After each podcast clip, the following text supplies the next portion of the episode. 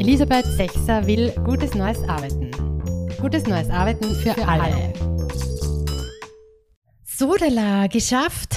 Hallo, herzlich willkommen zurück in meinem Podcast rund um gutes neues Arbeiten für alle. Nach einer kleinen Pause gibt es nun die 30. Podcast-Folge, mit der ich 2021 starte. Mein Name ist Elisabeth Sechser. Ich beschäftige mich seit 16 Jahren als Organisationsentwicklerin und Coach und seit 2019 als Podcasterin um das Gute, das sehr Gute, das Erfolgreiche, das zeitgemäße Gestalten von Organisationen. So dass Organisationen kraftvolle, wertschöpfungsstarke, humanistische Orte werden bzw. bleiben. 2020 habe ich ja gemeinsam mit vielen spannenden Menschen den Beta-Kodex, die zwölf Grundgesetze für gutes neues Arbeiten in, diese, in diesen Podcast gebracht. Also wir haben mal die Grundlagen geschaffen, die es so braucht für gutes neues Arbeiten. Und wer die noch nicht kennt, äh, kann die gerne anhören, indem er ähm, bei den Titel, wo am Ende ein Paragraphenzeichen steht, ähm, auf Play drückt, weil dann wird ähm, immer eines dieser zwölf Gesetze, der zwölf Prinzipien in den Fokus gestellt. Also da geht es um Transparenz, um Marktorientierung, Föderalisierung, Teamautonomie, um mal vier von den zwölf zu nennen. Und alle diese zwölf Gesetze, Prinzipien sind die Essenzen für gutes neues Arbeiten. Also die könnt ihr gerne nachhören und könnt dann auch gleich überprüfen, wie sehr sie in eurer Organisation zu finden sind. Ja, dieser Podcast ist eine Lerneinladung. Es geht um Handwerkszeug für zeitgemäße Organisationsgestaltung und Unternehmensführung in Komplexität. Also all jene, die sich mit agilen Transformieren auseinandersetzen, all jene, die ernsthaftes Interesse haben, zeitgemäße Organisationssysteme zu gestalten, alle, die erfahren möchten, wie alles oder was alles zusammenhängt, was an Zusammenhängen wir verstehen müssen und wo wir uns auch bemühen müssen, die zu erkennen und zu verstehen. Und auch, äh, was wir lernen müssen, ähm, an Unterscheidungen zu finden. Ja, also wo es, wo es uns gelingen muss, auch wesentliche Unterscheidungen zu machen, um eben Wertschöpfung zum Fließen zu bringen. Ja, all jene, die das beschäftigt, sind hier richtig. Wir werden wie immer Inhalte bringen, die sich natürlich auch mit Hindernissen und Störungen auseinandersetzen, also auch wo wir erkennen und verstehen und überwinden müssen, sollten, dürfen, die einfach nicht in das einzahlen, um das es ähm, auch geht und dass wir Menschen auch brauchen und dass Organisationen auch brauchen, um gut und gemeinsam voranzukommen und Zukunft zu gestalten. Quasi dieser Podcast bringt hier attraktive Alternativen für all jene, die das Gefühl haben, irgendwie kommen wir da nicht weiter oder machen immer wieder dieselben Kreis und bemühen uns zwar sehr, aber es gelingt uns auch nicht, hier wirklich in etwas Neues, anderes, ähm, in diese Transformation auch gut zu schaffen. Die heutige Folge ist so aufgebaut, ich habe euch ein paar weitere Anregungen und auch einen Ausblick auf 2021 mitgebracht, so dass ihr gleich nach dem Podcast weiterdenken, weiterlesen und weiter diskutieren könnt und auch Vorfreude hat, habt auf die kommenden Folgen, die es geben wird. Demokratie Unternehmen. Gesunde Wirtschaft und Gesellschaft. Wegweisendes von Meisterinnen. Ein Wirtschaftssystem, das Wachstum braucht, um stabil zu sein kann niemals nachhaltig sein. Helga Krom-Kolb, Klimaforscherin. Risikogruppen sind in allen Bevölkerungsschichten, allen Alters, alle aktive Mitglieder der Gesellschaft. Wie ist es mit dem hohen Gut zu vereinbaren, diese auszuschließen? Isabella Eckerle, Virologin. Demokratieunternehmen. Helga Kromp-Kolb, Isabella Eckerle. Ja, um was geht's denn da und vor allem, was haben diese beiden Expertinnen gemeinsam? Also, beide sind Meisterinnen ihres Fachs, beide kümmern sich um grundlegende Themen, die uns alle betreffen. Beide sind der Welt, dem Gemeinwohl, der Demokratie, einer gesunden Wirtschaft und Gesellschaft zugewandt, bringen Expertisen und ihr Engagement zur Lösung von unseren großen Problemen ein und die Zitate von diesen beiden Meisterinnen findest du auf meinem Poster Demokratie Unternehmen. Das ist nämlich ein großes Nachdenkgeschenk mit insgesamt 27 Zitaten von Ökonominnen, Philosophinnen, Wissenschaftlerinnen, Aktivistinnen, die alle ihr Können rund um Demokratie und Wertschöpfung zur Verfügung stellen. Ja, das Poster könnt ihr bestellen und wenn ihr dann alle Zitate lest, werdet ihr erkennen, wie sie zusammenhängen, wie sie zusammenwirken und wie die Arbeit von diesen Meisterinnen einzahlt in gutes, neues Arbeiten. Dieses Poster, wunderschön designt von Red 42, könnt ihr sehr gerne für euch oder andere bestellen. Also es ist ein Pro Bono Poster. Es wird, wir verkaufen es nicht, wir versenden es. Doch wir empfehlen wärmstens einen Spendenbeitrag für Ärzte ohne Grenzen, denn das Poster ist gekoppelt an die Spendenaktion Demokratie für Hilfseinsätze von Ärzte ohne Grenzen in Griechenland. Deine Spende über 10 Euro ermöglicht beispielsweise 25 an Lungenentzündung erkrankte Kinder mit Antibiotika und einem fiebersenkenden Mittel zu behandeln. Ja, und was sich so schön auf diesem Poster ausdrückt, all die Zusammenhänge und Anregungen, wird sich auch in diesem Podcast fortsetzen. Denn gutes neues Arbeiten ist Demokratieunternehmen, zahlt ein in Demokratieunternehmen, beleuchtet Unternehmertum im Kontext von Demokratien und gemeinsam mit Silke Hermann werden wir regelmäßig das, was in diesen zwei Begriffen alles steckt, hervorholen. Demokratieunternehmen ist schon aufgrund seiner Mehrdeutigkeit so wunderschön gefasst. Also, dass es auf der einen Seite darum geht, eben Demokratie nicht länger als eine Selbstverständlichkeit hinzunehmen, sondern dass wir alle viel, viel mehr dafür tun müssen. Man könnte auch sagen, dass wir alle den Hintern hochkriegen müssen, um uns ganz klar für demokratische Prinzipien und auch für das Leben von demokratischen Grundwerten auch einzusetzen und das eben nicht nur leise, sondern auch laut. Und auf der anderen Seite, dass eben auch Unternehmen in einer Demokratie ähm, ihre Beiträge für demokratische äh, Gesellschaften leisten müssen und dass das Ganze ja weit über das hinausgehen muss, was man unter Gesetzmäßigkeit versteht. Also dass wir auch hier überlegen müssen, was sich denn in unseren Rollen auch aus Unternehmenssicht ändern muss, damit wir alle in zeitgemäßen, stabilen Demokratien leben können. Und ich finde es ausgesprochen spannend, darüber zu reden und darüber sich auch Gedanken zu machen. Und weil Silke Hermann gerade online ist, kommt hier auch gleich ihr Zitat, das ihr auf diesem Poster finden werdet. Demokratie und die Dezentralisierung von Entscheidungen in Unternehmen gehören zusammen. Silke Hermann, Ökonomin. Ja, wir werden uns weiter und mehr und konsequenter und auch hier mit Dezentralisierung auseinandersetzen. Dezentralisierung ist aus meiner Sicht eins der ganz großen Metathemen in diesem Jahrzehnt. Die Erfordernisse zu mehr Dezentralität beziehen sich auf ganz unterschiedliche gesellschaftliche Bereiche und die reichen zum Beispiel von Themen wie Verkehr und Klimaschutz bis hin zur Stadtentwicklung oder Energieversorgung.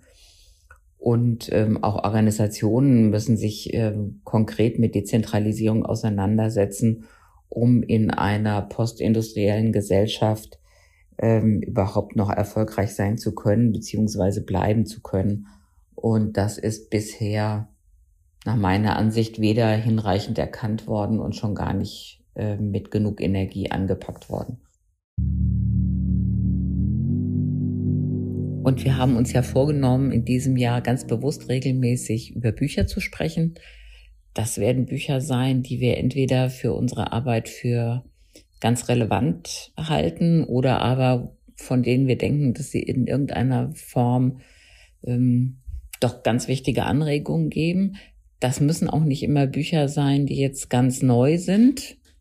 Die werden sicher auch dabei sein, aber das können auch wirklich Klassiker sein. Das können auch Bücher sein, die schon älter, alt oder vielleicht sogar ganz alt sind und die dazu einladen, darüber nachzudenken, ob nicht vieles, was uns heute umtreibt, vielleicht schon längst vorgedacht und auch behandelt wurde und dass es sich das lohnt, auch nochmal genauer anzusehen.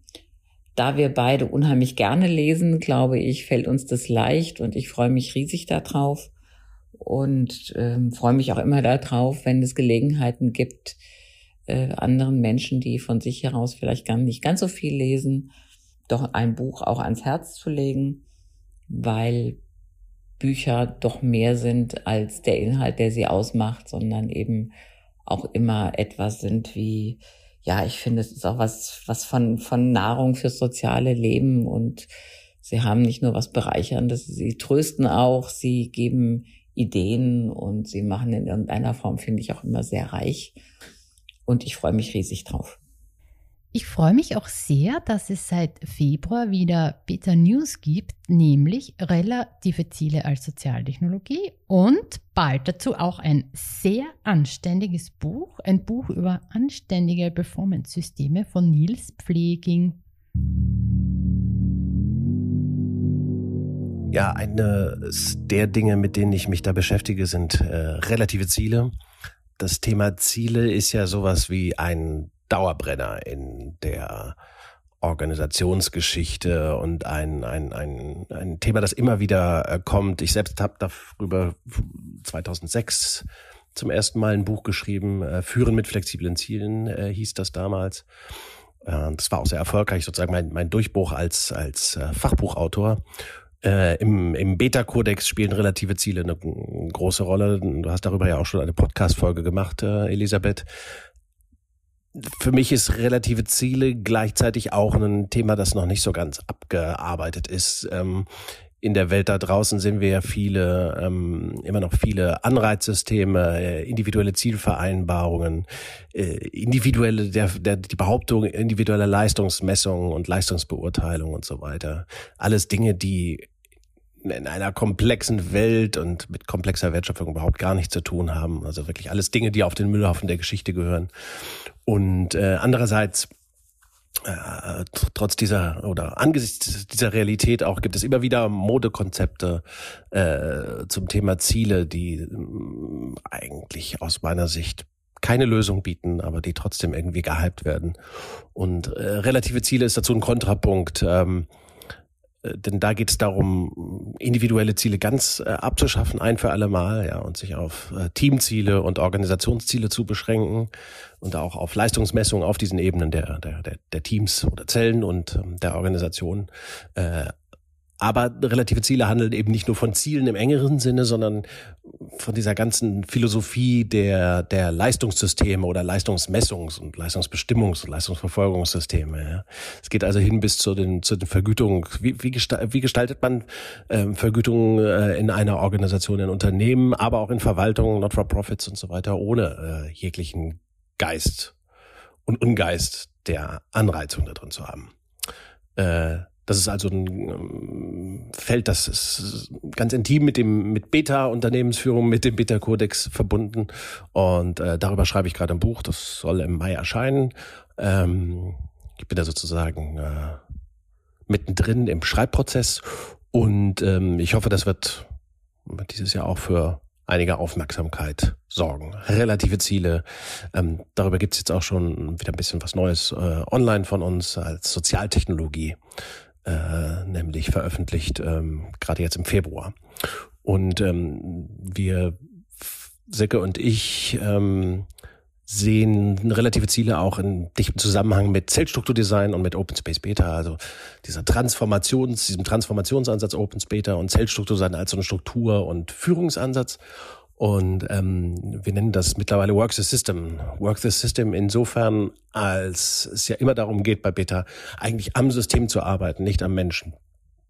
die Organisation zu verändern und nicht zu versuchen, Menschen zu korrigieren, weil äh, äh, bei denen der Korrekturbedarf eigentlich auch gar nicht so groß ist. Dieser Ort ist ein Change-Ort für Changemaker. Eine weitere Neuigkeit dazu aus unserer Beta-Community-Arbeit.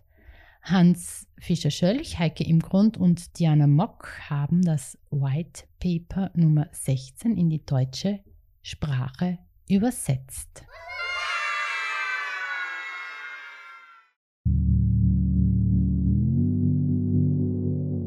Yes, wir haben es. Das erste White Paper in deutscher Sprache. Change als Flippen.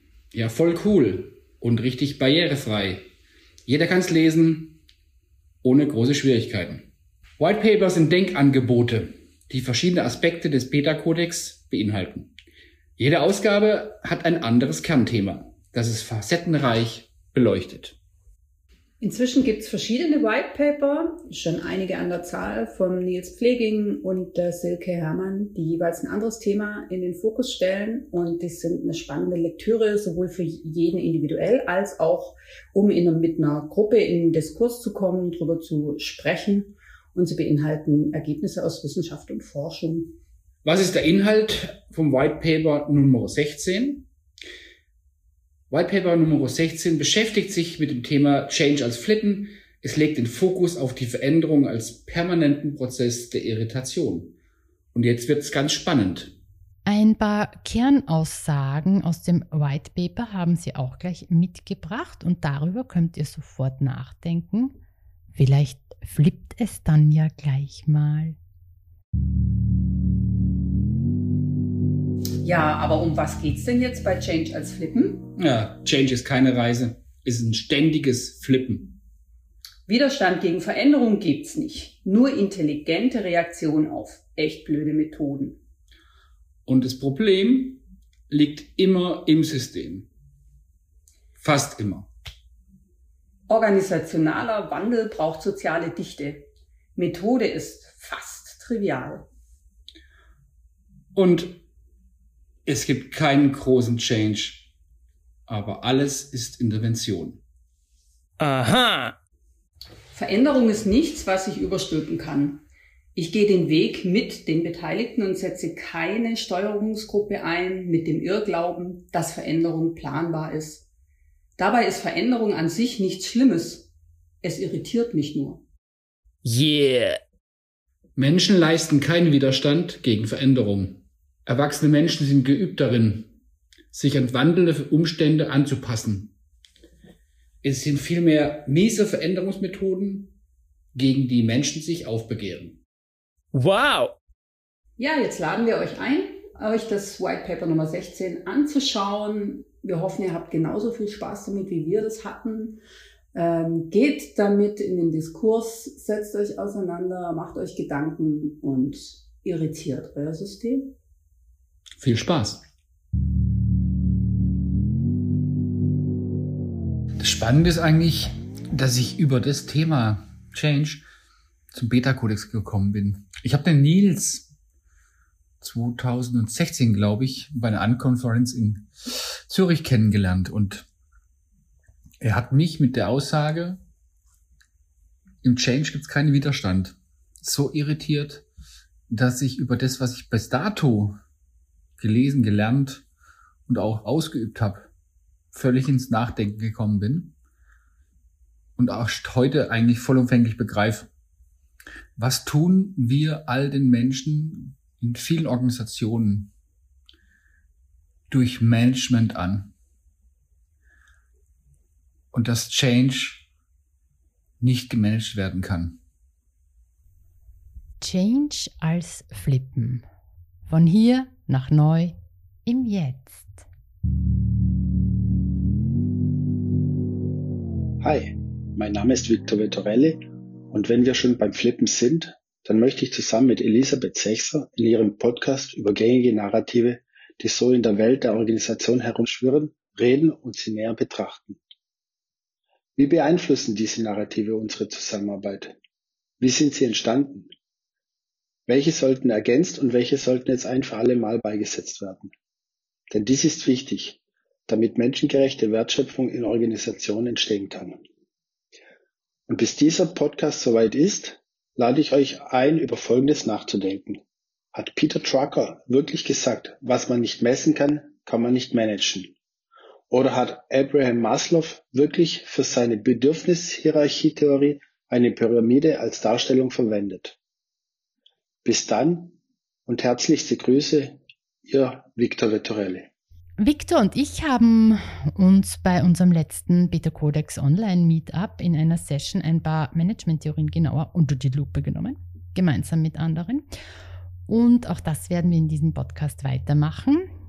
Glaubt nicht alles, was ihr lernt, denn nur weil es einige Narrative geschafft haben, sich in Organisationen oder den Köpfen von Menschen etwas zu manifestieren, heißt das noch lange nicht, dass sie stimmen oder uns gut tun oder passen. Ja, Peter Drucker, ein Vater der Management-Theorie, ist ja durchaus bekannt, doch ob all seine Thesen, die so verbreitet sind, auch von ihm stammen, müssen wir uns mal genauer anschauen. Und kennt ihr die Mutter der modernen Managementlehre? Nein? Dann müsst ihr unbedingt wiederkommen. Denn sie hat bereits vor 100 Jahren das Arbeiten in selbstorganisierten Teams, in Netzwerkstrukturen beschrieben und empfohlen und war die erste, die Unternehmen als soziales System benannt hat und miteinander füreinander leisten in den Fokus für Unternehmertum in Demokratien gestellt hat. Sehr, sehr tolle Frau. Ähm, Narrative und die Macht der Sprache sind natürlich äh, große Themen beim Gestalten von Zusammenarbeit und erfolgreichem Unternehmertum. Dazu lese ich euch am Ende noch eine kurze Geschichte mit ein paar Sprachbildern vor, die es so gibt. Und dazu gibt es auch ein Bild und den Link zu dem Bild findet ihr dann in den Shownotes, denn dieser Text stammt aus unserer Reihe Sichtarten zeichnend gedacht. Alle zwei Wochen widmen Manuela Mark, Thomas Hamann und ich uns einem Thema rund um Wertschöpfung und Demokratie und produzieren dann ein Text, eine Text-Bild-Komposition zum Weiterdenken. Bevor ich loslege und mit diesem Text diese Folge schließe, Vielen herzlichen Dank an alle Mitwirkenden. Ich freue mich sehr auf die nächsten Folgen und die weitere Zusammenarbeit. Es ist so viel, so dicht, so anregend, so erfrischend, so schön, so schön viel Arbeit. Und ich freue mich natürlich sehr, wenn ihr den Podcast bewertet auf iTunes ähm, und Kommentare und Weiterempfehlungen auf Social Media Kanälen hinterlässt.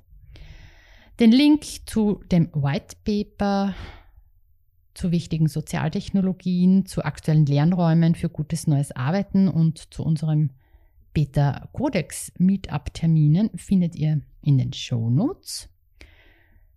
Ich hoffe, es war aufregend und anregend. Ihr kommt wieder, ihr hört weiter, ihr lest weiter und tauscht euch mit anderen zu all den Themen aus. Und wie ihr vielleicht schon wisst, mein Name ist Elisabeth Sechser. Ich habe eine Leidenschaft für das gemeinsame Gestalten von Organisation, von Demokratie von Zusammenwirken, von der Zeit und ihren Fragen und eine nie enden wollende Lust, mich all dem zu stellen. Bis bald, bis zum nächsten Mal. Der Vorgesetzte, Vorgesetzte. Sprachbilder. Es waren einmal Menschen, denen wurde eine Führungskraft vorgesetzt. Einfach so. Oder immer wieder mal. Manchmal waren diese Menschen sehr froh über den Vorgesetzten, Vorgesetzten, manchmal eher nicht bis gar nicht. Diese Vorgesetzten planten, managten, hatten die Letztverantwortung und Endentscheidung, gaben vor, kontrollierten nach und halfen dem einen oder der anderen bei notwendigem Entwicklungsbedarf. So fix einmal im Jahr. Es wurde fleißig gearbeitet, das beste Pferd im Stall belohnt, manch anderer bestraft. Zu Weihnachten gab es Kuchen. Laut Wikipedia 2021 wird ein Vorgesetzter als natürliche Person beschrieben, die innerhalb einer Organisation mit der Befugnis betraut wurden, Weisungen an nachgeordnetes Personal zu erteilen. Die Überhöhung steckt zwar im Konstrukt, doch mittlerweile gibt es Vorgesetzte nur noch auf Wikipedia. Heutzutage nennt man sie Leader. Diese sitzen nicht mehr rum, sondern gehen voran. Sie ermutigen ihre Mitarbeiterinnen, sie ermächtigen sie und holen alle Potenziale aus ihnen heraus. Ihnen sind Werte und auf Augenhöhe Begegnung sehr wichtig, auch im Top-Town. Sie stehen auf Fehlerkultur, coachen ihre Leute, inspirieren und suchen gemeinsam immer wieder mal den Purpose. Irgendwo muss er ja sein. Seit einem Jahr gehäuft, nun auch digital und ortsungebunden. Und manch einer wartet darauf, dass wieder alle zurückkehren aus dem Homeoffice. Die Frage ist nur, wohin genau? Zurück in welches Bild? Elisabeth Sechser will gutes neues Arbeiten. Gutes neues Arbeiten für, für alle. alle.